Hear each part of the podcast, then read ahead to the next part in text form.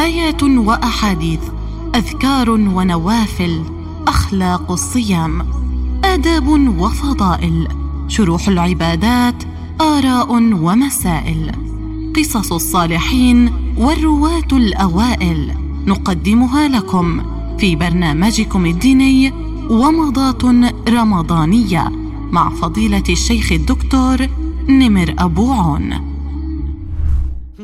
صدقة الفطر وفدية الصوم. فرض رسول الله صلى الله عليه وسلم صدقة الفطر أي زكاة رمضان على المسلم المكلف عن نفسه وعمن تلزمه نفقته من المسلمين كبارا وصغارا كالزوجة والأبناء والبنات والأب والأم إذا كانوا كبارا في العمر. وبينت السنة الشريفة بأن صدقة الفطر بالكيل هي صاع واحد بصاع من غالب قوت البلد حوالي 2 كيلو نص كالقمح والخبز والطحين عندنا. وكذلك أفتى المفتون يفضل إخراجها نقدا فهي أيسر للمعطي وأنفع للآخذ ولا يشترط لوجوب صدقة الفطر الغنى أو النصاب بل تجب على الذي يملك ما يزيد عن قوته وقوت عياله يوما وليله وهي تسعة شواكل هذا العام كما كل عام وكذلك مقدار فدية فدية الصوم وعلى الذين يطيقونه فدية